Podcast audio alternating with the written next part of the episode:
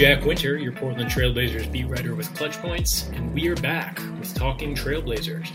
If you're a regular listener of the show, you'll know that we took last week off. Both Justus and I were doing some traveling, but a lot has happened in the world of the Blazers over the last two or three days, specifically everything from Joe Cronin being named full time general manager, a you know development that we could have seen coming uh, long ago to Nassir Little undergoing surgery on his core, likely a procedure similar to the one that Damian Lillard had to address uh, his long-standing muscle injury in his midsection. And then there was a major rumor involving arguably the best free agent in this summer's class and the Blazers. So, of course, we are going to tackle all that on this week's show with regular guest Justus Rogers, plus get into some random playoff talk that will, of course, at least in some way, involve the Blazers. So we are going to take a quick break and then get right into the show. Thanks for listening to Talking Trailblazers. We'll be right back.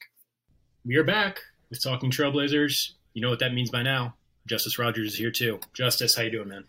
I'm doing good. How you doing, my good friend Jack? Well, I was just I was just telling you about my new knee injury, so I suppose I have to be honest with our listeners now if you're going to ask me because we certainly don't tell any lies on this podcast. Of course not. Of no, course not. Full I'm, transparency. Of course, I'm doing great. Other than the fact that I might have retorn my uh, retorn my ACL and meniscus, but hey, that'll happen when you're running through the forest after a puppy, right? Oh man, yeah, yep. I know, but like we said in the intro before we uh, you know before we started recording, on to bigger, bigger, better, less important, more important, doesn't matter, on to other mm-hmm. stuff other yep. than the torn ligaments in my knee. And we're going to start with some Blazers talk this week, perhaps before getting into some playoff talk at the end of the show. And not the biggest thing that happened to the Blazers over the last three or four days but really, the biggest official thing that happened to the Blazers, let's say, is Joe Cronin being named full time general manager. That happened yesterday. The Blazers made that announcement on Tuesday morning. And then ESPN's Adrian Wojnarowski shared some additional details that it's a four year deal. And Woj also reported that the organization considered opening up the job to outside candidates, but were, but the org was ultimately sold on Cronin's vision for the franchise, which, you know, considering how blatantly the Blazers tanked over the uh, over the last half of the season. Cronin must be doing something right. I I think he is. I think he is for sure. I was kind of surprised uh, surprised to see the org. Um, I guess send some send some intel through Woj, if you will, uh, about their confidence in Cronin. Not that they would have said anything different after hiring him, but uh, yeah, I just I just kind of wonder how that's be how it's being received locally, just just due to the fact that the Blazers again intentionally brazenly tanked epic tank job, as we've discussed, Justus, uh, mm-hmm. you know, over the last half of the season. So, how did you feel uh, about hearing the news that Cronin was officially named full time GM? Yeah, you know, it's funny. I felt like the news was coming. Uh, I definitely am glad that they're going that route. I believe Cronin is a perfect fit for him. I think him and Dame have a great relationship, and of course, like we've talked in the past and even off mic. Uh, that relationship is probably most important with Dame being the you know ultimate veteran, uh, pretty much the uh, the star and the the number one guy uh, on the Blazers roster, and even probably within the organization. Yeah. Uh, he would he would need to have a good relationship um, with the GM, and I think Cronin's going to be a great fit for that. Uh, we've already, at least in my opinion, seen a few things um, that have improved uh, since they had that change. I feel like they've been a little bit more outspoken and even more transparent. I guess would be the word uh, with fans and with those that support the Blazers. Absolutely. And it kind of it kind of looks like things are on the up and up. So I think Cronin is probably the best fit they could find within the org. And then outside, you know, who knows who they might have got instead of him. Yeah, I mean, just again, given the way the season transpired, it was this seemed like a foregone conclusion uh, coming into the offseason. And I certainly love that the Blazers made this decision before the official offseason started. And, you know, the lottery night is coming on May 17th. That's just next week. Got to cross our fingers on that one for the Blazers. Right. Hopefully they get a couple balls bouncing their way uh, fortuitously. But yeah, this was a foregone conclusion that Cronin was going to be the guy. Um, I, you know, we've talked a lot about this. I absolutely loved what they did with, with, with the tank job, um, shutting Damian Lillard down early, getting him healthy. Um, and then really being really, really aggressive at the trade deadline and trading CJ McCollum and Larry Nance, and then Norman Powell and Robert Covington in a separate deal. And mm-hmm. obviously, the biggest criticism for Cronin up to this point has been the haul that he got for those players. And you know, for me, I just, I personally, I think I valued those guys a little less, uh, certainly than fans, than fans here do locally, but even other analysts. Locally. I just never expected the Blazers to get much of a haul for specifically CJ, and then Norman RoCo and Nance are obviously a, a level below a level below CJ. But this is what the haul, the total haul uh, for the Blazers is as a result of trading CJ and Larry Nance and then Norm and Robert Covington in separate deals. It's a 2025 Milwaukee first rounder, a 2025 Detroit second rounder, a $21 million trade exception, Josh Hart, Justice Winslow, Keon Johnson, and the contract of Eric Bledsoe.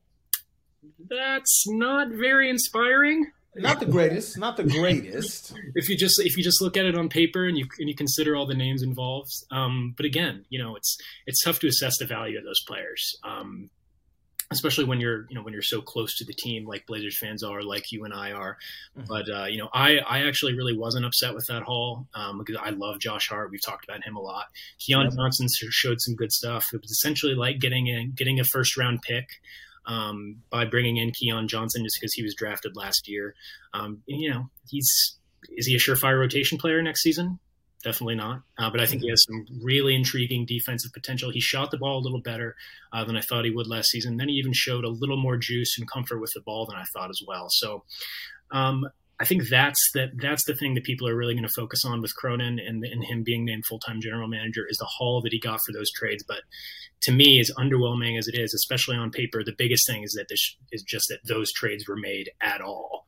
And finally, Joe Cronin, you know, pushed. I was going to say pushed all the chips in, but I guess he pushed took all his chips out. Right. Right. Yeah. Yeah. Exactly. Um, and that's something I've been waiting on Neil Olshey to do for multiple years. So that's the most important thing to me. And then again, just having the having the gumption and the confidence to lead that tank, um, you know that you know that, that, takes a lot of confidence. It, it takes a lot, and uh, good on Joe Cronin for doing it. So I, this was certainly uh, something I anticipated, and I think it was the right call by the Blazers.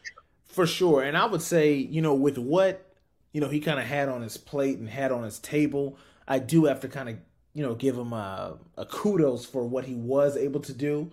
I'm not mad at having Justice Winslow or you know I'm I'm big on Josh Hart mm-hmm. um, and even Eric Bledsoe. I think um, you know are potential great fits. I think Josh Hart out of all three of those guys probably be the best fit uh, for the Blazers and their uh, roster going into next season.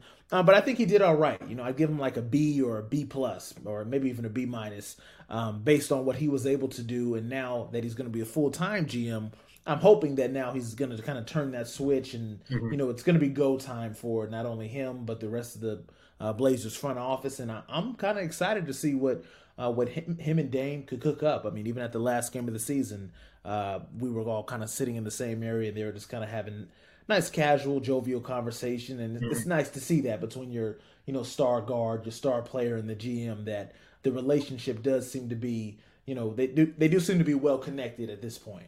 Oh yeah, I mean you mentioned it. It's really really important that your that your franchise's best player, your franchise's key decision maker, and then your franchise's entrenched head coach are all on the same page. And it's clear that Damian Lillard, Joe Cronin, and Chauncey Billups really are.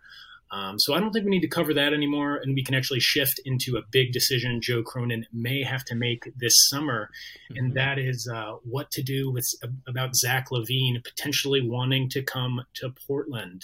Um, this is this story has really exploded over the last couple days, and I want to I want to ground us in some reality here by stressing again and again throughout this conversation that we're about to have, who knows how long it'll go, that this is just a rumor. This was just put forth by ESPN's Brian Windhorst. Um, and I'm just going to read the direct quote to you that he said on, this is Brian Windhorst, on the latest, ed- latest edition of ESPN's The Hoop Collective. Here's Windy. Okay. Let, let, me just say that as I've talked to league executives, when they saw what LaVine said and what they see the Blazers can do, that scenario has popped up. And he's talking about a potential marriage between the Blazers and Zach LaVine in free agency. Justus, just right off the bat here, what are your thoughts on that? I'm not gonna lie, I love the sound of that. I've always been a fan That's of uh, Zach LaVine's game, and of course, you know we've all been dazzled by his dunking ability and his vertical and I mean, even some of the big games he's had with Chicago, and even before Chicago when he was in uh, Minnesota. That's where he was at before Chicago, right? Minnesota. Yep. Yeah. Yeah. yeah exactly. That's right. Yep. Um, as a rookie and uh, you know young guy in Minnesota, I saw the potential. But even now in this past season with Chicago, like I said, we, he had some great big games where he was really um, the main scorer, and you can kind of see uh, the ability he really has when um, he's that number one option on the offense, especially when DeMar DeRozan is either on the bench or out of the game. Um, and I mean, we talked about this. I don't know if it was last episode or a few episodes back, but we I think we both agree that Dame needs um, either a number another two guard or three guard, kind of similar uh, to CJ's game, where you know maybe he has a few inches on Dame, but their games complement each other. Uh, obviously, their their games are going to have to mesh well, and as I think back and even kind of look at some of Zach's you know highlights over the years, I think his game might might just be a good fit with how Dame plays and even some of the other guys on the squad. Do you think it's a good? Do you think LaVine's game is a good fit if Anthony Simons is also going to be on the floor with Dame, with he and Dame? Uh, well, see, that's a totally different question. I hadn't considered that. Yeah. Uh, okay, here's what I'll say. Now that you threw that into the equation, because that was definitely a monkey wrench for me. I know. I'm, uh, I'm, sorry. I'm sorry. No, no, no. I'm gonna say right now, if I had to make the decision today, I know for sure. I believe. I shouldn't say I know. I believe for sure that Dame and Zach LaVine's game would mesh well. Um, Zach is a great scorer, slasher. We know how, how he can get out in the break and in transition. Mm-hmm. Uh, he's got great young legs, obviously. Now, Zach and Ant. Uh wow, that's a good question.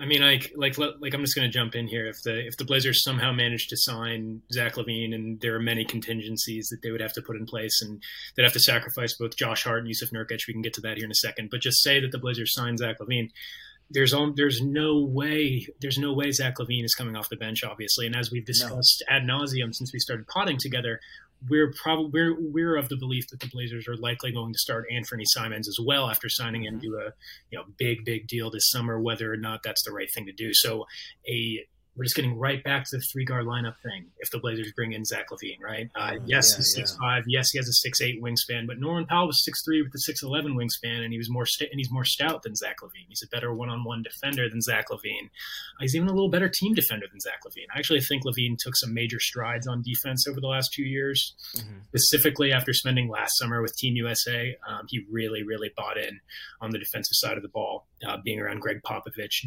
Draymond Green even mentioned his improvement uh, his improvement defensively, and we saw that this season. Um, mm-hmm. Even so, he's hardly a stopper, right? He's not a he's right, not definitely not. he's not a, he's not a game changing defender out there. He's not an he's not a super active, disruptive help defender.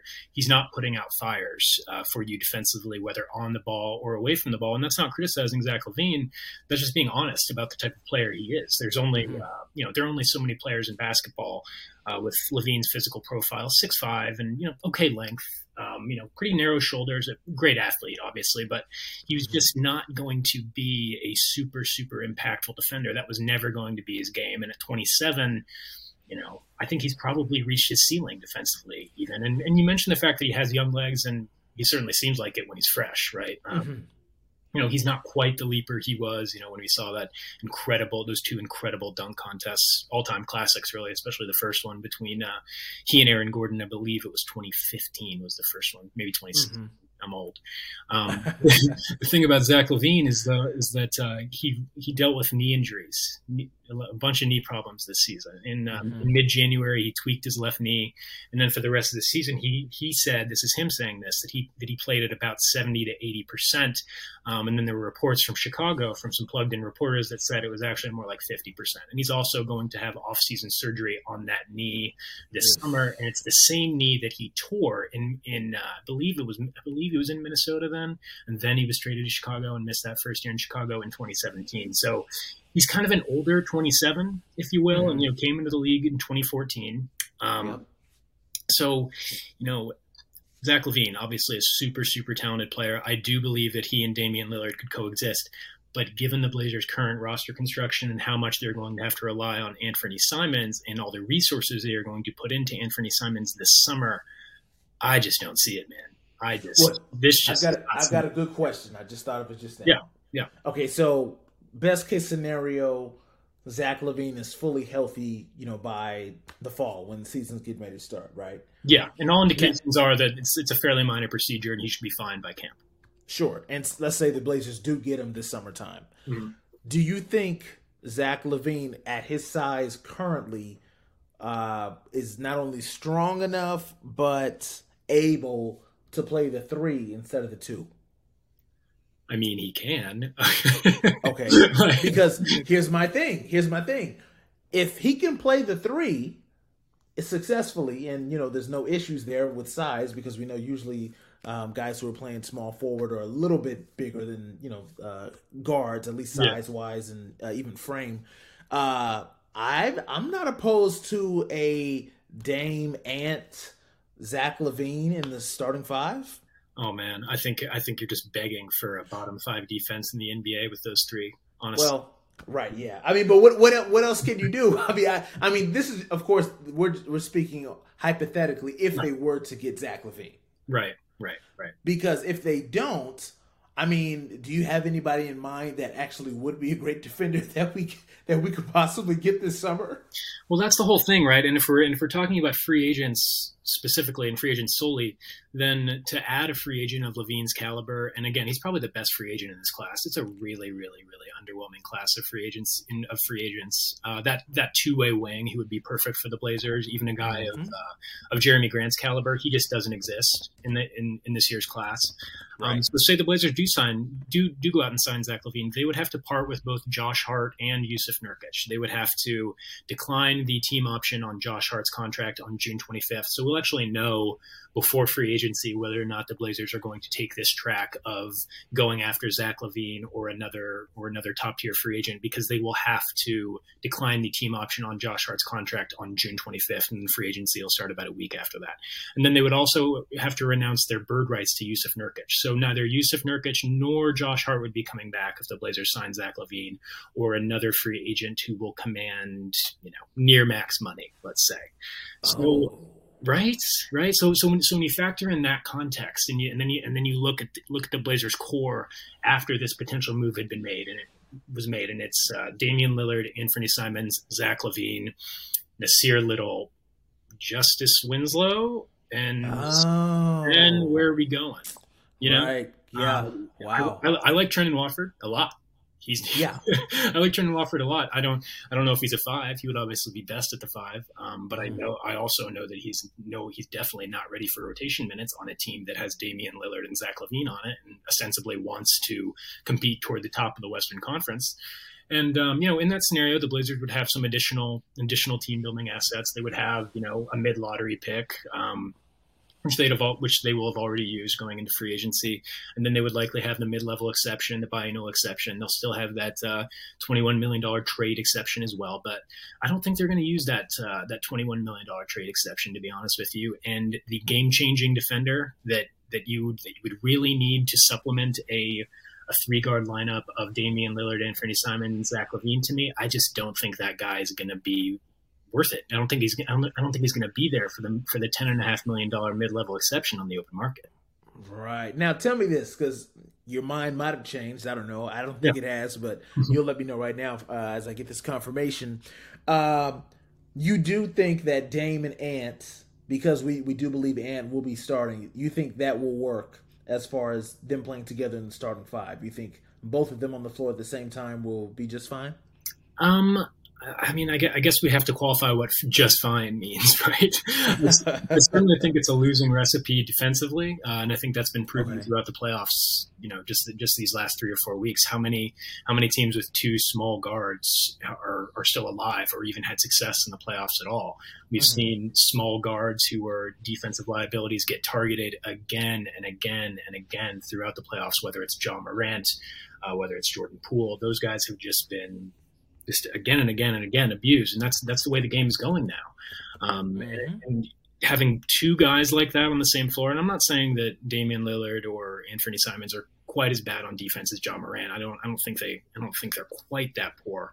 But you know, mm-hmm. you'll just you'll just never know with Simon specifically until he gets into that playoff meat grinder. Um, but man, having having just those two guys on the floor, because um, you, you need them on the floor, right, for the Blazers to reach their offensive ceiling. Because the Blazers, as long as they have those guys, are going to win games primarily on offense. So what they're trying, right. what they then be trying to do is just to scrape together league average defense. Um, and man, maybe you'd be able to do it during the regular season with the right parts around those guys. But in the mm-hmm. playoffs, I'd be very skeptical, and especially if you then put Zach LaVine next to them. Again, a, a probably a below average defender um, if we're speaking objectively, just uh, in a vacuum. But man, next to next to Anthony Simons and Damian Lillard, when you're going to ask him to take on a primary assignment and really be a disruptive help defender and play physical, uh, considering his knee injury, uh, man, I just that does that just does not seem like a winning proposition to me defensively. And then I also have some questions offensively. Like we've talked a lot about how it's going to be difficult for Anthony Simons specifically to coexist with Dame and enjoy the same mm-hmm. success that he did when Dame was out last season from right. January to mid March, right? I think adding Zach LaVine mm-hmm. would only complicate that even further. Well, here's the thing. And I'm actually glad you had that entire spiel there because now I'm, I'm, hoping I can kind of pull you over to the dark side, no pun intended. Sure. Um, so it sounds like, correct me if I'm wrong, mm-hmm and we don't think that the Blazers would do this, especially if they really just cash out on Ant this summer. Um, but it sounds like you're saying if we are to get a guy like a Zach LaVine or some of these other uh, free agents that are out there that might complement Dame's game to you know playing the starting five together, does that mean you could see possibly Ant being that first guy off the bench for Dame? I mean, again, I think I, in the absolute ideal scenario, if the Blazers were somehow able to add two impact wings, um, yes, you know, I like, I, I just, I just do not think that you're gonna, you're gonna at the highest level in the playoffs with Anthony Simons and Damian Lillard on the court together for the vast majority of the game, right? Um, I, I, cer- I certainly think the Blazers would be better off if they had another lineup to go to where only one of those guys was on the floor. So only one imminently targetable defender um, was on the court in the most high leverage situations. And then Chauncey Billups would kind of be able to pick and choose his lineups uh, depending on situations of situations of time and score and personnel and opponent and all that stuff. But uh, it's it's just unrealistic frankly, that the Blazers are going to be able to add those, you know, multi, multiple impact wings um, who are not only solid defensively, but then don't take anything away offensively. They may have the opportunity to add one of those guys, and unfortunately, it's probably going to be via trade with that, uh, you know, with that high lottery pick. There was another report out just yesterday that the Blazers maintain maintain their strong interest. I believe I believe the uh, the phrasing was on Jerami Grant. Um, so yeah, man, I am. I'm not. A, I'm not a fan of the idea of Zach LaVine in Portland at all, and I really don't think it's realistic because Joe Cronin has already said uh, at his exit interview that he expects. Don't, I don't even know if he said he expects. He he was operating under the assumption that both Josh Hart and Jusuf Nurkic should be on the team next season, and the only way they're going to be able to bring in Zach LaVine via free agency is if they renounce the rights to those guys. So it frankly seems like a non-starter. yeah, right. I mean, the, the, like you know, everyone around the league seems really really excited about it. This uh, story getting a lot of coverage, not just locally but also nationally. Um, mm-hmm. So you know, and I think some of it has to do with the fact that LaVine's from Seattle. Uh, of course, the the comments at his at his own exit interview after the Bulls were eliminated by the Milwaukee Bucks in five games in the first round of the playoffs.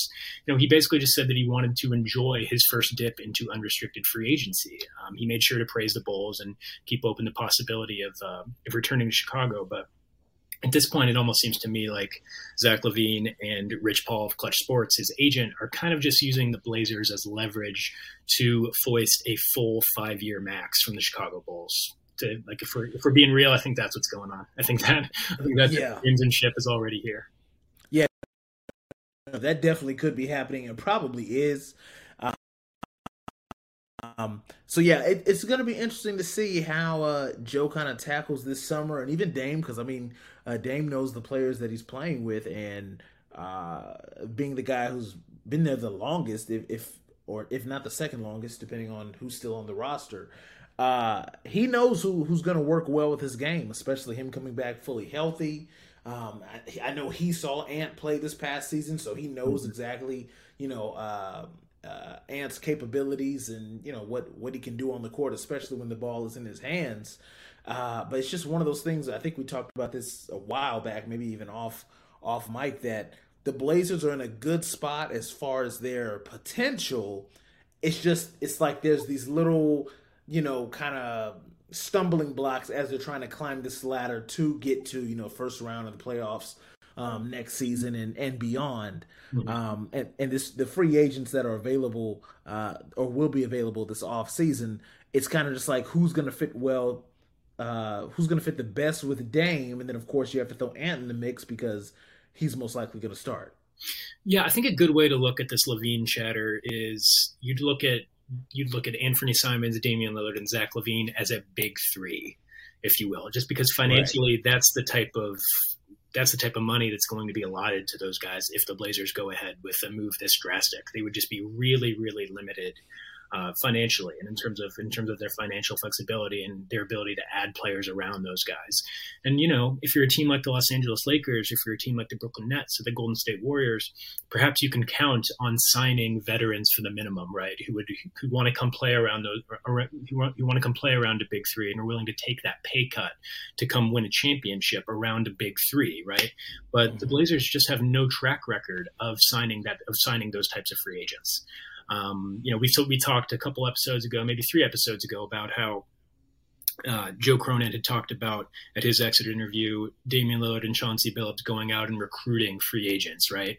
Mm-hmm. Um, you know, I'm skeptical of that as well. I'm skeptical that that's going to be working. Um, but it but it better, right? If the Blazers, if it has to, yeah. If the, if the Blazers take this track of adding Zach LaVine because if they do it, they will just be absolutely decimating the roster. Which leads me to just a, a, question that we can kind of start wrapping this conversation up. So, knowing Justus that the Blazers would have to part with both Josh Hart and Jusuf Nurkic, do you still are you still under the of the opinion that they should add Zach LaVine? Um, if it, wow, I guess if there's a way to work around that, then I would say no, because I don't think they should give up Nurk. I think they're going to need that presence in the paint. Yeah. Um, especially with the you know kind of the resurgence of big men, especially in the West, and some of the teams that we'll have to play on a regular basis. We're going to need somebody down there, uh, you know, to bang with the you know brand new MVP uh, of the MV, of the NBA, uh, the Joker, and then even guys like uh, Ayton and Phoenix. You got to have somebody down there for those guys. Um, but even right now, as I was thinking about it, and you you tell me what you think. I know this is kind of the uh, been the conversation as we talk about guys that match well with Dame. One free agent uh, that I've really been impressed with his game over the last couple years, especially even before uh, this kind of new super team was formed in Brooklyn, is uh, Bruce Brown. Have we have we talked about Bruce Brown already as a free agent? I am not sure that we have. I love Bruce Brown though. Oh, I love Bruce Brown. His game is amazing. He's an automatic scorer. I mean, even before KD and uh, and Kyrie arrived in Brooklyn, he was kind of like that next guy up. It seemed like with Dinwiddie. I mean, you could tell me, if, correct me if I'm wrong. Um, but his to me, his game, he's an automatic scorer. Um, he can handle the ball, and like like of course the downside is he's only an inch taller than Dame. Right. Um, he, plays a more, lot. He plays a lot bigger than his size, though, on both ends. Right, to me. Right. Exactly. Yeah. Definitely plays a lot bigger than his size. Probably a little bit more, uh, maybe even muscle on his frame than Dame has. But to me, that that's that's a thought, at least in my mind, because as we look at the free agent field right now, you know, there's not a whole lot of two guards out there at least in my opinion, that um, would not only complement Dame's game, but you need someone who, like a CJ uh, McCollum, is a scorer. You know, can get to the rack. You know, can shoot mid range three here and there. I mean, I think we need something similar to that uh, to go with Dame, just to you know even be competitive at this point. Are you talking? Are you talking in the case of the Blazers adding LaVine, or just in general? Uh, just in general, because even if even if they don't add LaVine, mm-hmm. I think you would agree they still need somebody who will not only complement Dame, but can do things similar to what CJ did as far as you know, scoring off the dribble, pull ups, yeah. and shooting, you know, somewhat consistent around the three. You know, we need somebody like that. See, I think Anthony Simons uh, ticks a lot, checks a lot of those boxes. He's just a little more, okay. per, more, more perimeter oriented in terms of, uh, you know, his three point rate. His three point rate is always going to be higher than CJ's, and he's not going to take as many mid rangers as CJ, that type of thing. Um, but as far as Bruce Brown goes, actually, I hadn't thought of him as a potential mm-hmm. target in free agency this summer, but I really, really like that. Uh, he's kind of a unique player in a sense, just because even though he's a uh, he's gotten much better uh, as a corner three point shooter specifically. I think he was over forty percent from the corners, which is right where you want to be. But he's not a shooter above the break. Um, you know, he's not necessarily going to run pick and roll for you. But what he does, what he did in Brooklyn, and what really has been so eye opening over the last couple of years, is that he turned into kind of like a small, a super small big man, if you will, where he was setting ball screens and catching on the short roll, and then making plays from there. Whether he was you know, he's got that patented little floater off mm-hmm. two feet. Um, he's got great touch from, you know, the kind of awkward range uh, from six to 12 feet. And he's also a good finisher. He's explosive. He can make decisions on the short roll. And then he's just really versatile defensively. Like I thought he did a pretty good job on Jayson Tatum in the first round when they were matched up. Um, and he's certainly a bulldog. Like the Blazers just need the type of guy like that. He's going to come and set the tone. He actually kind of reminds me of Josh Hart in that sense. Mm-hmm. Um, so I certainly, certainly like him. Um, but that actually kind of speaks to the problem um, again of adding Zach LaVine just because the Blazers' resources would be so limited. Like, who knows what Bruce Brown is going to get on the open market this year? He had kind of an odd season in Brooklyn where he was out of the rotation at the beginning of the year, and then he he came back on again, and then uh, it was kind of quiet in the playoffs. Um, mm-hmm. but you know, you almost have to throw out anything that happened with that team this season, right? Right. Um, yeah. So yeah, I'm not sure what he'll command in free agency. I don't think it'll be the full mid level. Um, but man, you know, if if if the Blazers are getting to the point where Bruce Brown will be arguably their most significant addition in free agency, that is going to be a problem.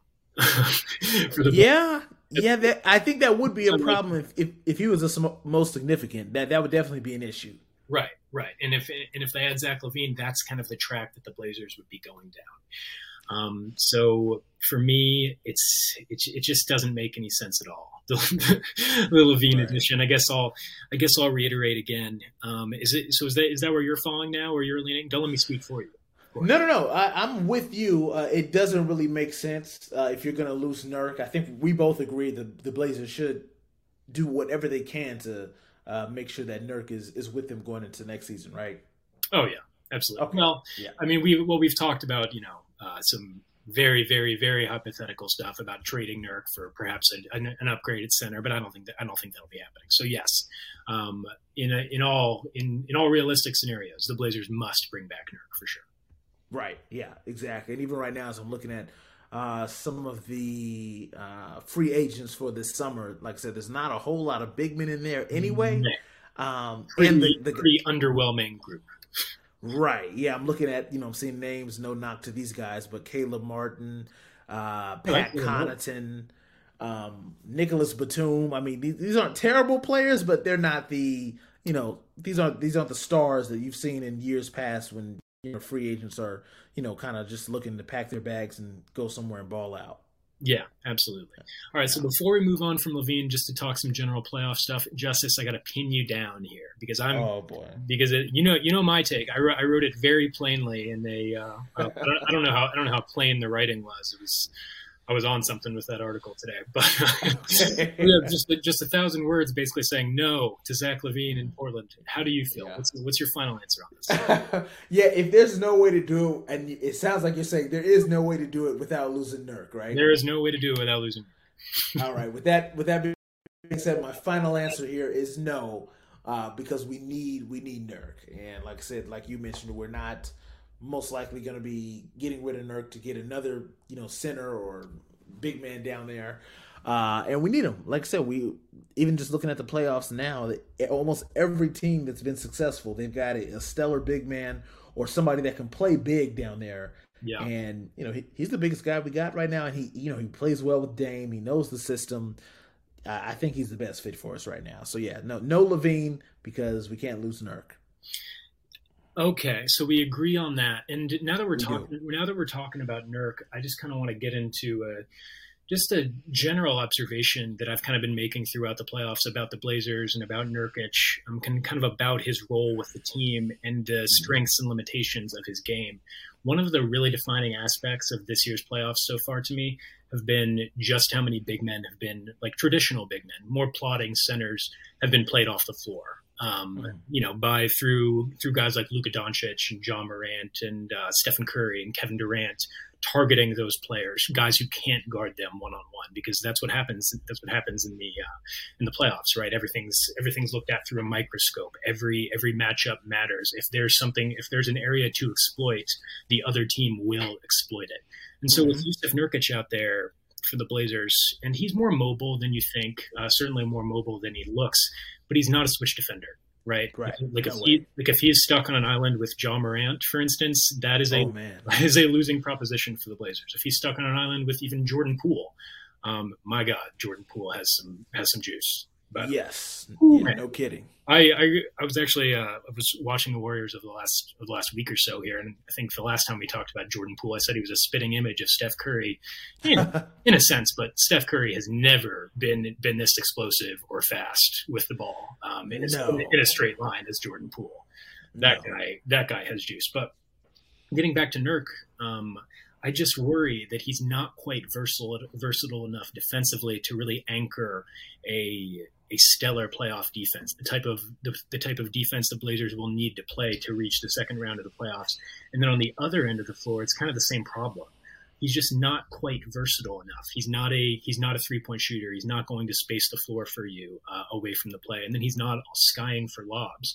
Um, you know, he's more of a catch on the roll, take one dribble and finish with finesse at the rim, or find a shooter in the weak corner, uh, that type of thing. You can work the dribble handoff game. You can run some delay action uh, through him at the top of the key. But again, that's just not the type of stuff that is really, really going to put pressure on playoff defenses. Um, mm-hmm. So I just, I just worry a little bit um, with, the, with the Blazers relying so heavily, really being forced to rely so heavily on Jusuf Nurkic going forward because the big men that we've seen thrive in the playoffs and really. Uh, in, in really ways that we didn't anticipate, like Al Horford, uh, like Maxi Kleber, um, even Larry Nance, actually. Like mm-hmm. he really, really showed out well for the New Orleans Pelicans when they downsized and put him at the five. Uh, mm-hmm. Brandon Clarke there with the with the with the Grizzlies for a little bit.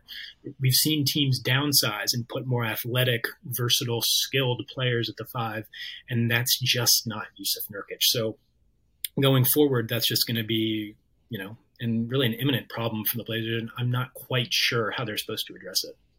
Right, and it sounds like from the conversations we've had, there's no. I mean, there, there's ways to move Nurk, but in my mind, I'm like, who are we gonna get for him? You know what I mean? Who who would we get for Nurk? Who who who would want to send somebody our way outside of the conversations we've had already with I think we threw Julius Randle in there and a few yeah. other guys, but mm-hmm. uh, I'm not opposed to you know your thoughts uh, regarding you know having uh, more athletic fives and fours. I think we've seen we saw a great battle uh, with uh, uh, Draymond Green and the Joker um, in that yep. series. That oh, you know clearly uh, clearly the, Joker towers over Draymond, and Draymond was able to get him in foul trouble, uh, got him just flustered and got under his skin. So you don't have to have that towering big necessarily down low, uh, but you do have to have somebody not only athletic um, so that they can get those lobs and kind of you know make those cuts and work the pick and roll. But uh, they also have to be able to defend on some of those big men who are becoming stars, especially in the West. Uh, like like you heard me earlier, I usually mm-hmm. highlight uh, Ayton in Phoenix, and then of course uh, the Joker um, in Denver, and then even you know Cat in Minnesota. Like I think a good way to look at what I'm talking about with Nurk is like just like and I'll just and I'll just ask you, how much better would the Blazers be if they had Al Horford instead of Jusuf Nurkic? Yeah, they'd be much better, right? like, yeah. like, like, and, like, and I'm not sure people think about think about uh, Jusuf Nurkic that way locally, right? Like, they, like they make mm. he's a better player than Al Horford. And granted, Al Horford, and and just to be clear to our listeners and you, Justus, I am taping Game Five between Milwaukee and Baltimore, so I have no idea what happened in that one. Um, uh, first of first of all, real quick sidebar. I don't want to ruin anything for you, uh, but I'll just say this: the conversation that we had about um, you know kind of smaller uh, two guards getting destroyed uh, mm-hmm. on the other end of the floor. I'll just say there, there's a dynamic of that with Grayson Allen in this game. So yeah, I, I, was literally going to say, "Ooh, that's Grayson Allen's music." I think it, it is that that is the Grayson Allen theme song, and literally what we were talking about was happening as we started the podcast tonight. So just want to give you a heads up on that. Well, listen, and it's and it's not just like you know negative defenders like Grayson Allen. Like Grayson Allen is a guy who the Bucks know, like Mike Budenholzer knew that uh, Grayson Allen would be targeted by Jayson Tatum and in Jaylen Brown in isolation, right? And pick and roll that the Celtics would be working to get that switch. And that's why they were hedging and recovering a lot of stuff um, that Grayson Allen was involved in as defending the screener. But it was even a problem for George Hill at the end of game four when the Celtics came back and had that incredible fourth quarter. I think they put up 42 on Milwaukee um, mm. in the fourth quarter of a playoff game, which almost seems impossible. Sheesh. But um, you saw the the Bucks were willing to switch George Hill, a quality defender throughout his career, onto Jayson mm-hmm. Tatum, and Tatum just ate him. Um, oh, there, yeah. there, was there was just nothing George Hill could do. Um, so when you think about a guy like like George Hill just getting abused by Jayson Tatum like that, you know, Damian Lillard isn't. He's not a better defender than George Hill. Anthony Simons isn't a better defender than George Hill. So no. almost like getting getting back to LaVine, like I'm not even sure that Zach LaVine is is a much better defender than George Hill. Maybe he would be on Jayson Tatum. Um, and Hill's obviously getting old, and you know he just sure. actually just came back from a long absence. You have to factor all that stuff in. But just in general, I think th- this just kind of gets back to the point that the Blazers just have so many players who are either targetable defensively or just aren't quite as versatile um, as you want defensively, um, especially compared to what we've seen from these teams who are still playing right now. Um, so that's that's really my biggest worry for Portland, and why I think that, and why I think the Zach LaVine thing just doesn't make any sense because they already have so many areas that opposing teams will target, so many players uh, who opposing teams will try and take advantage of when it matters most, uh, not just in the regular season but in the playoffs. Um, and so that's what I that's what I really really worry about with this team. And you know, it's not just it's not just with Nurkic; it's on the perimeter, and that's uh, that's nearly as big an issue for me um, as it is Nurk's lack of versatility. Yeah, yeah, I'm definitely with you. Um, I'm doubling down on the no go for LaVine. Uh, my only thoughts are, and you tell me. I mean, what, what do you think? Do you think that in this summer alone, if necessary, uh, because it might be just as we talk about Nurk's mobility and you know how some of these other teams look as far as their big men go. I mean, even if we're talking about uh, Memphis, Brandon Clarke is even only six eight, and I say yep. that you know compared to uh, you know uh, I guess a generic big man being 6'11", 6'10", kind of in that range, mm-hmm. um, at least at the center or even uh, at the four as well. Um, is there any way this summer that not only we move Nurk and get somebody to replace him, a little bit lighter, maybe can have uh, more of a leaping ability and mm-hmm. you know do some more of that off the baseline and in uh, transition, and also bring in a solid two for uh, to pair with Dame and Ant. I mean, I, I like I think I think that's the dream, right? yeah, like, I mean, like you're yeah. you're you replace Nurk with like an Al Horford like light because obviously you're not going to get a player of that caliber. Um, and then and I don't think you're targeting for. And I think we, this is maybe where we disagree. Um, mm-hmm. You think we need to target a two. For me, the Blazers need to target more of a three or a four. Uh, you know, a wing, a three point five, if you will. And you say that because you're you're believing that Ant and Dame will start. Is that why? Yeah, and just because like that's you know that's the player that's the player who can stay on the floor in the playoffs, uh, no matter no matter what team he's playing for. You know, it's the it's the guy who can defend at least four positions, uh, who can switch onto ball handlers, who can switch onto bigs, uh, who's a you know who's, a, who's an effective nail defender, who can provide some supplement supplementary rim protection, but then also isn't going to be completely avoided on the other end. He can make an open three, he can put the ball on the floor once or once or twice after attacking and close out that type of thing.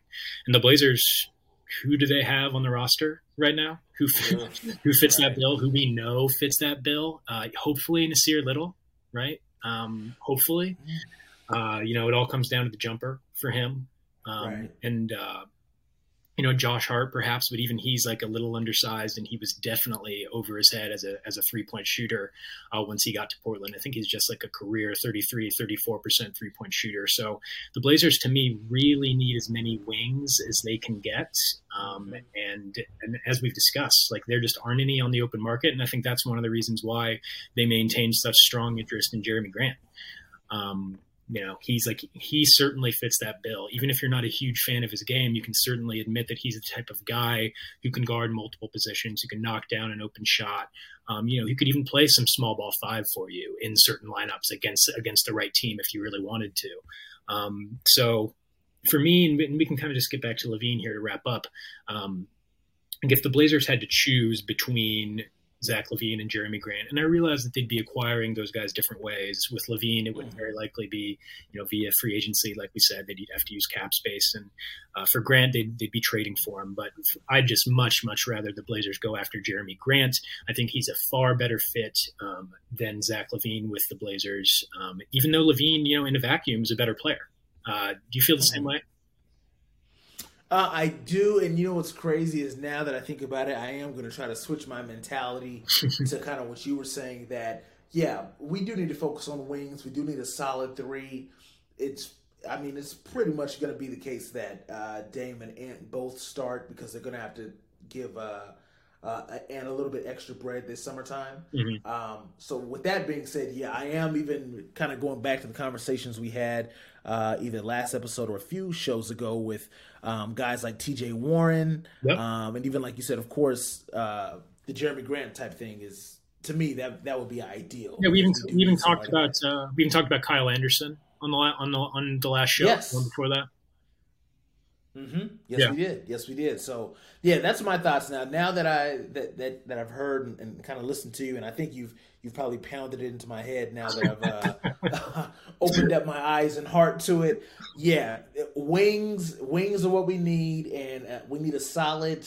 It doesn't have to be a superstar, but a solid, consistent uh, three that will complement. You know, pretty much uh, our our two guards that are going to be starting, which I believe in it's going to be Dame and Ant uh, because they have to pay him. They have to pay Ant this summer. I mean, that's that's that that's required, right? I mean, that absolutely. There's no way around that. There's no there's no way around it. I mean, the Cronin's already said that Ant's going to be back. Ant's already said that he wants to be back. That contract is coming. It's just a matter of what the number is. Um, yeah. And and really, just for, just for me watching the playoffs, it's just been this I've just thought, hmm, if the Blazers were in in in the playoff field next season, they would just be totally incongruent compared to every other every other playoff team in terms of in terms of their lineup construction, in terms of uh, in terms of the defense they'd play, in terms of their lack of defensive versatility. And that's really just because, and it's what I just keep coming back to, is because they, they're small on the perimeter.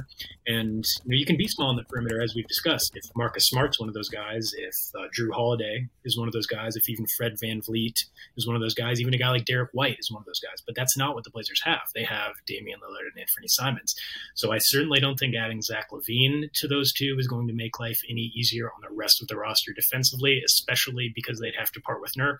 And then in the scenario where the Blazers don't part with Nurk and avoid signing LaVine, I still worry just because that lack of versatility on both sides of the ball, but especially defensively. I'm just I'm just not sure how the Blazers are supposed to address it given their lack of team building assets. Um, which really kind of comes back to just how pivotal it was um, for the Blazers uh, to get to get New Orleans' first round pick this season. And instead, we know what happened. CJ was traded to New Orleans, and New Orleans made the playoffs. And man, um, it is uh, it's it's ruining the Blazers off season before we even get there uh, because like like I've like I've convinced you, I've beaten into your head, just beaten you over yes. the over the head with it. The Blazers need wings and yeah. man, that uh, that additional lottery pick really would have gone a long way toward you know addressing addressing that need. And and as is, I'm just not sure how they do it.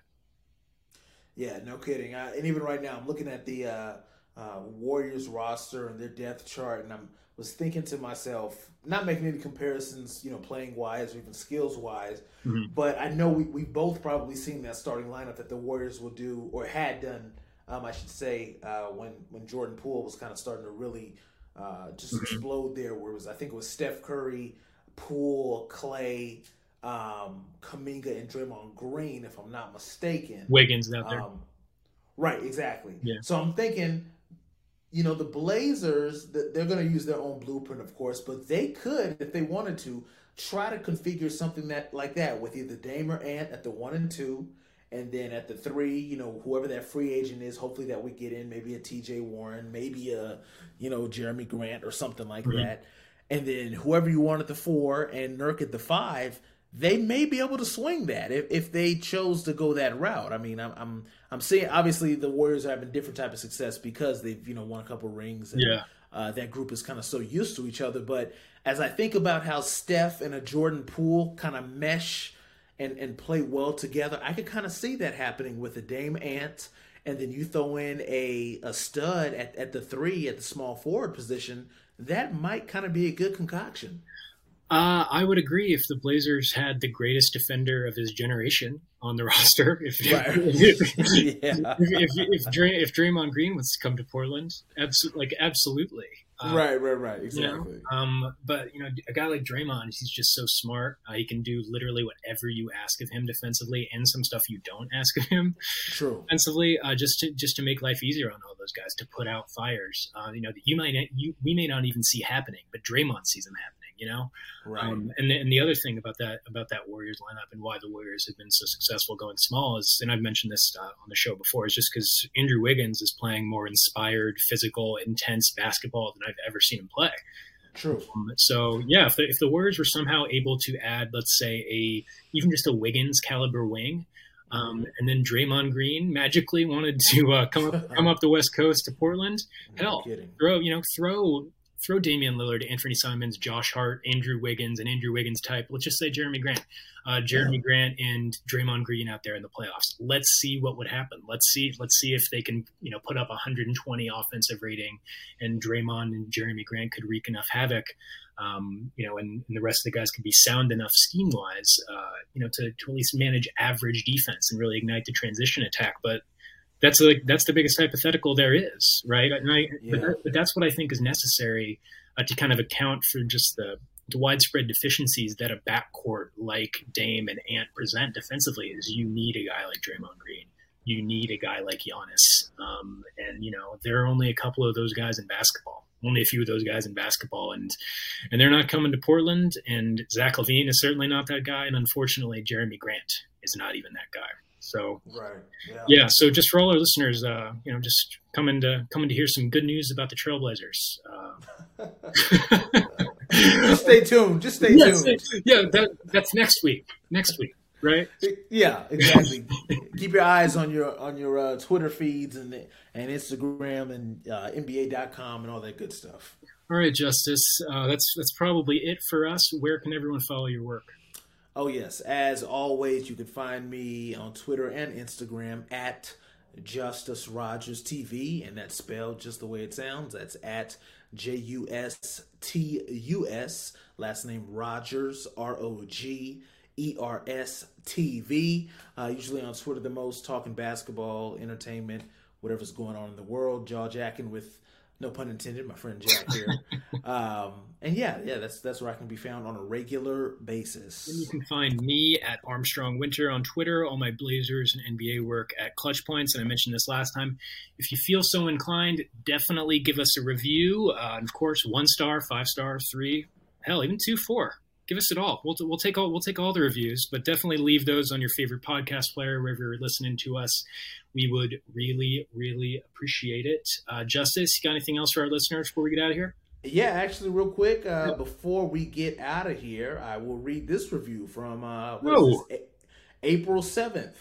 Uh, whoever le- left this review, their name is Dallas all day, so they must be from Texas, or That's their nice. name is Dallas, uh, one or the other. Uh, they, they gave us five stars. They say, "Go Blazers!" I think this is my favorite Blazers podcast.